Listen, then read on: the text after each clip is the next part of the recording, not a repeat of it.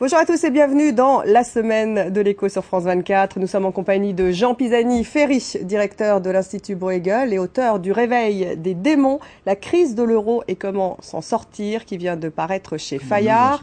Comment nous en sortir, qui vient de paraître chez Fayard. François Asselineau, président de l'Union populaire républicaine et Philippe Lenchener, président de l'agence McCann France. Merci à tous les trois d'être avec nous. Merci.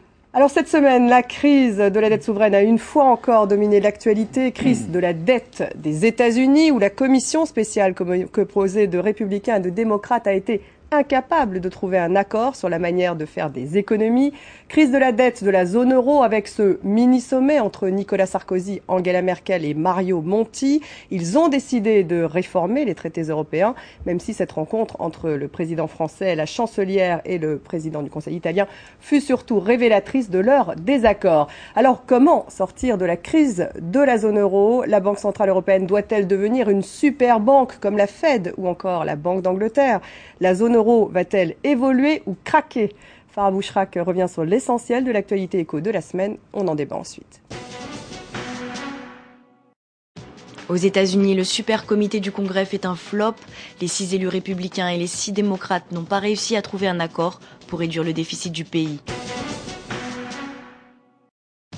Aucune suppression d'emplois en France. Le patron d'Areva convoqué en urgence par François Barouin s'y est engagé. L'État est l'actionnaire majoritaire du groupe qui pâtit des retombées de Fukushima.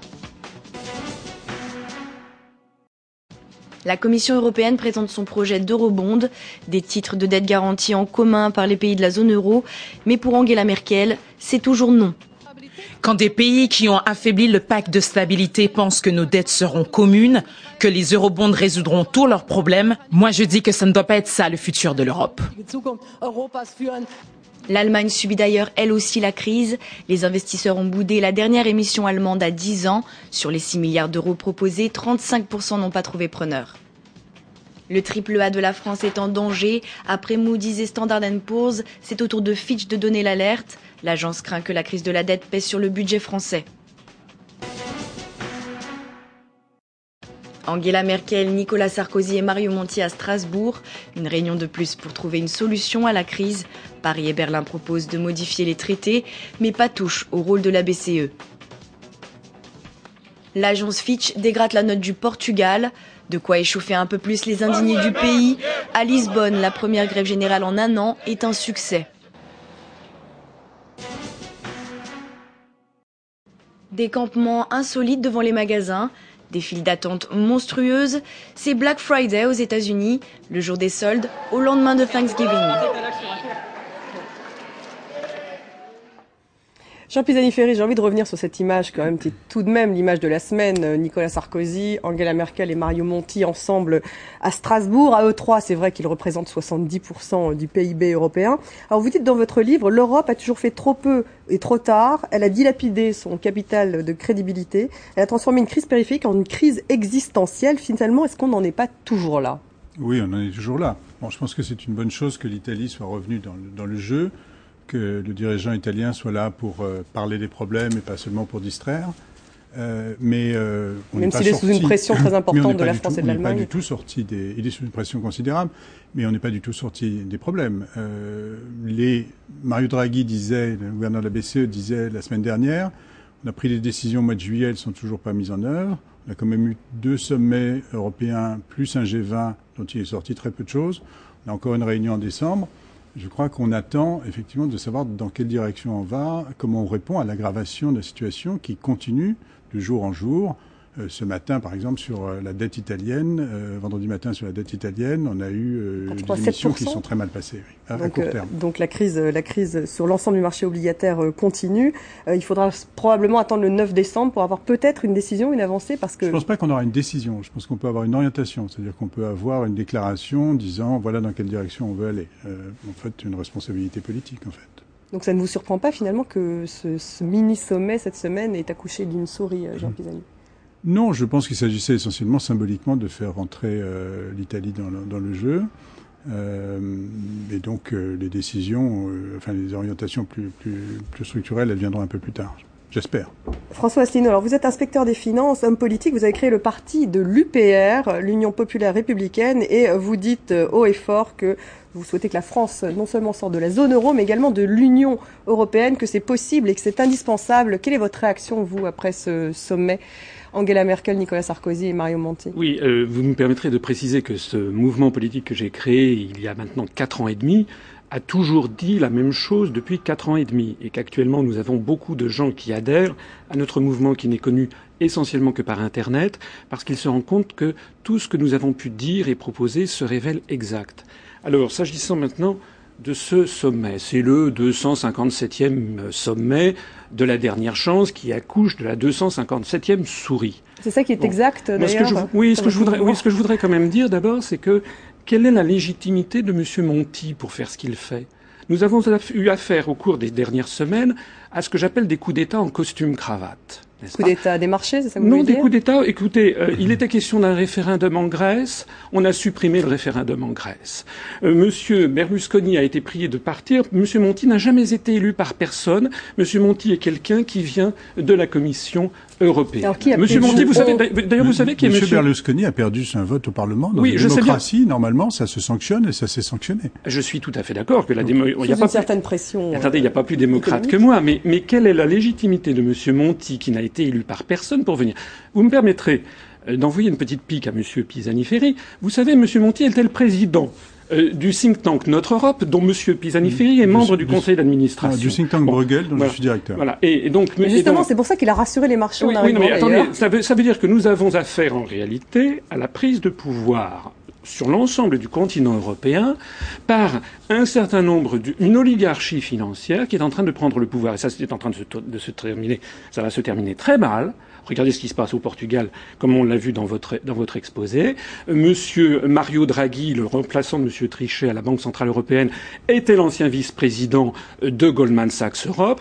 D'ailleurs, j'observe que euh, le think tank... Ils ont tous les trois fait de grandes universités américaines. Oui, j'observe que le think tank Bruegel, dont Monsieur Pisani-Ferry est ici présent, est financé par Goldman Sachs également, n'est-ce pas?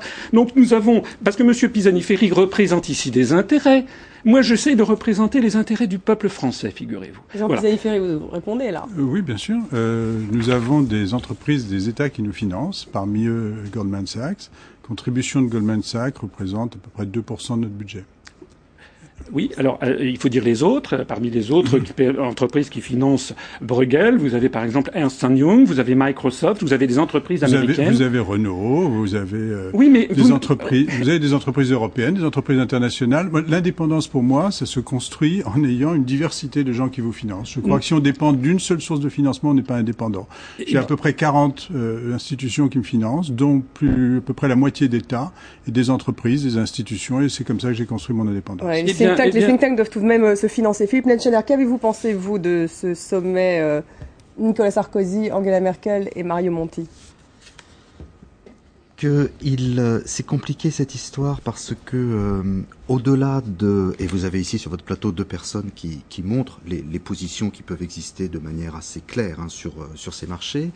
Et au-delà du fait de savoir si ces positions sont sont justes de l'un ou de l'autre vous avez les représentations et les images et ce qui est compliqué, c'est que, et c'est là, moi, ce qui me sidère, c'est que tous les gens qui sont dans le camp de Monsieur Pisani-Ferry, si je vais très très rapidement et schématiquement, donnent en représentation et en image que des arguments aux gens qui sont dans le camp de Monsieur Asselineau.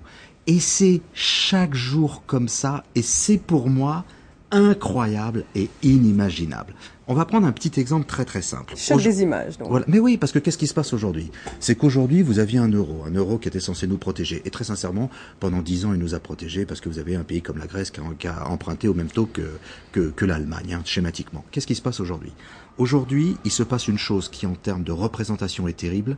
Écoutez-moi bien, parce qu'il n'y a qu'un seul concept à retenir. Les pays sont devenus des monnaies. Les pays sont devenus des monnaies. C'est la seule chose qu'il faut retenir. C'est-à-dire que, et la nomination de M. Monti, la nomination de notre ami grec, et n'y a rien changé. C'est-à-dire que les marchés ont réinventé des monnaies nationales. Pourquoi? Parce qu'ils traitent chacun, parce qu'ils traitent chacun selon ses forces et selon ses faiblesses présumées et vues par eux. Et donc vous avez par exemple une Italie dont on nous dit qu'elle est moins bien gérée que la Grande-Bretagne, qui emprunte néanmoins deux fois plus cher que la Grande-Bretagne, et vous avez à l'intérieur de la même monnaie des gens qui par exemple, pour la petite histoire, ont un statut de pays du tiers-monde parce qu'ils sont obligés, comme la France, d'emprunter dans des monnaies étrangères, et vous avez des gens qui empruntent à 7 quand d'autres vont emprunter à 4. Ce qui veut dire que le principe même philosophique d'une monnaie, c'est quoi? C'est la solidarité. Parce que revenons un petit peu au niveau de la France. La France, vous aviez l'Ardèche et la Corse. Mais comme sous le franc, on aidait l'Ardèche et la Corse. Donc, c'est la même chose, l'Europe. L'Europe, c'est que vous avez notre Ardèche et notre Corse à nous, qui peuvent être d'autres pays. Qu'est-ce qui se passe L'Europe de l'euro. Oui, l'Europe de l'euro. Mais qu'est-ce qui se passe? C'est qu'en France, on avait le creuset républicain et on avait donc une structure idéologique lourde qui, au nom de l'unité républicaine une et indivisible, faisait qu'on allait aider les autres. Comme l'Europe, vous n'avez pas de parti pris idéologique qui justifie, ben vous avez donc ce que Madame Merkel peut dire, qui est pourquoi allons-nous encore euh, faire plus d'efforts et dépenser, etc. Vous auriez vu des gens en France dire pourquoi est-ce qu'on va euh, continuer à aider l'Ardèche et la Corse? Alors justement, c'est toute la problématique de l'euro, euh, Jean Pisani-Ferry. Vous en parlez d'ailleurs dans votre livre, parlant à la fois du contexte conflictuel dans, laquelle, euh, dans lequel il est né, et puis euh, finalement qui nous a protégés plus ou moins. Mais vous dites tout de même que la tentative du démontage aujourd'hui euh, serait très coûteux pour les ménages et pour les entreprises et provoquerait même un chaos financier. Donc il faut finalement se satisfaire peut-être de cette monnaie qui nous... Non, je crois pas qu'il faut s'en satisfaire. Je crois qu'il faut considérer qu'elle est inachevée, que la construction est inachevée, qu'elle est incomplète. Mais je voudrais revenir sur ce que vous disiez sur la, solidarité. Je crois que c'est juste. Euh, L'euro, la monnaie en tant que telle, ne crée pas un sentiment d'appartenance, de, de, de solidarité. Alors, il y a de la solidarité en Europe à un niveau qui est pas du tout au même degré qu'à l'intérieur d'un pays. Hein, et qui a euh, fonctionné dans le cadre de la Grèce. On a, on a, on, il faut rappeler quand même qu'on transfère chaque année, euh, euh, je crois, enfin, des montants substantiels euh, au titre de l'aide pour les régions grecques. On fait la même chose pour le Portugal. On a eu tout ce débat pour savoir si on allait aider ou pas les pays en crise. Finalement, on a décidé de les aider. On a même fini par réduire les taux d'intérêt qui étaient beaucoup trop élevés sur l'aide qu'on leur apportait. Renégocier Donc les il y a des éléments et, et on parle de cette affaire de- de- d'euro-obligation qui serait la manifestation d'une solidarité sur les dettes. Donc dans la, dans la douleur, dans le conflit, euh, se construisent des formes de, de- de solidarité. Toute la question, c'est de savoir si jusqu'où on est prêt à, à aller. Mais effectivement, euh, on part d'une situation qui n'a rien à voir avec la situation euh, entre des États séparés, qui n'ont aucune solidarité entre eux, et rien à voir non plus avec la situation à l'intérieur d'une nation. Une situation nouvelle, mais si l'euro craquait, ça serait pour vous plus coûteux que si ça n'était pas le cas. Il faut essayer de sauver l'euro à tout prix. Je crois qu'il faut essayer de sauver l'euro euh, parce que euh, on a chacun d'entre nous, chaque, chaque pays a des, des créances sur des autres pays de la zone euro, euh, a des dettes. Et selon aujourd'hui tout ça est libellé en euros, si l'euro devait craquer, une partie passerait dans une monnaie, une partie passerait dans une autre. Euh, alors non seulement les États, mais les entreprises, euh, les, les, les banques bien sûr, euh, se retrouveraient avec des bilans qui aujourd'hui sont équilibrés, que tout à coup se trouveraient déséquilibrés parce qu'une partie est passée dans une monnaie, une partie est passée dans une autre, et les, les valeurs ont complètement changé. Et donc ça, ça provoquerait, je pense, une chaîne de faillite, ça provoquerait un chaos financier. Euh, et je pense qu'il faut vraiment essayer d'éviter ça. François Asselineau, évidemment, vous n'êtes pas d'accord avec, euh, avec Oui. cette thèse. Pour vous, il faudrait sortir de l'euro et de l'Europe. Mais c'est pas qu'il faudrait, c'est que de toute façon, ça va arriver. Ce n'est pas moi d'ailleurs qui le dis, moi je le dis depuis quatre ans et demi, je le dis même depuis 12 ans en réalité, dans les allées du pouvoir. Mais euh, c'est Monsieur Olivier Sarkozy, le demi-frère du président de la République, Donc, il s'exprimait Qui- sur CNBC. voilà, qui, qui s'est exprimé sur CNBC, qui a dit que le- la zone euro aura explosé sous trois mois. Donc ça veut dire qu'il faut être raisonnable. Est-ce que d'ailleurs vos auditeurs comprennent ce qui se passe? Je pense que plus personne ne comprend ce qui se passe. Parce qu'en réalité, il y a toute une série d'aides financières, de créations monétaires qui sont cachées sous le tapis pour des centaines de milliards d'euros actuellement. Vous parlez de quoi Bah, exactement Je parle par exemple du système qui s'appelle le SMP. Vous savez que le système européen de banque centrale rachète des obligations pourries hein, pour éviter, par exemple, que les, les- les bons du trésor italiens ou grecs, etc., ne s'effondrent. Donc actuellement, nous avons en gros 200 milliards d'euros qui ont été rachetés par le système européen de banque centrale, c'est-à-dire notamment par la Banque de France. Et on sait que sur ces 200 milliards d'euros, il y a en gros déjà 15% de dettes, de, ça a été racheté au cours du marché. On sait qu'il y a à peu près 15% qui ont été perdus. Ça veut donc dire que depuis l'été, ces rachats ont provoqué la perte de 30 milliards d'euros. Et pour vous, la solution, tout de même, Non, attendez, excusez-moi, j'insiste, parce que ce sont des sujets un petit peu techniques, mais ils nous ont une conséquence très concrète sur la France. Parce que ça veut dire que la France, on a déjà perdu 6 milliards d'euros pour avoir racheté ses obligations. Et quand vous avez, monsieur, 6 milliards d'euros, qui est-ce qui va les payer, à votre avis? Quand, quand, il va falloir venir au secours de la Banque de France, qui va les payer? Après, vous avez Monsieur Fillon qui vient expliquer aux Français qu'il va falloir faire un tour de vis supplémentaire. Et c'est quoi? Pourquoi est-ce qu'il va falloir chercher 6 milliards d'euros? D'accord. Donc de toute façon, pour vous, l'euro, la zone euro va craquer. Elle, euh, va craquer pour une raison très simple. Il faut qu'on termine cette première partie. Euh, je vous interromps. Pardonnez-moi. On se retrouve après les infos et on parlera dans la deuxième partie de la gouvernance justement. Bah, comment euh, sauver cette zone euro si on le peut toujours Restez avec nous et très bon journal.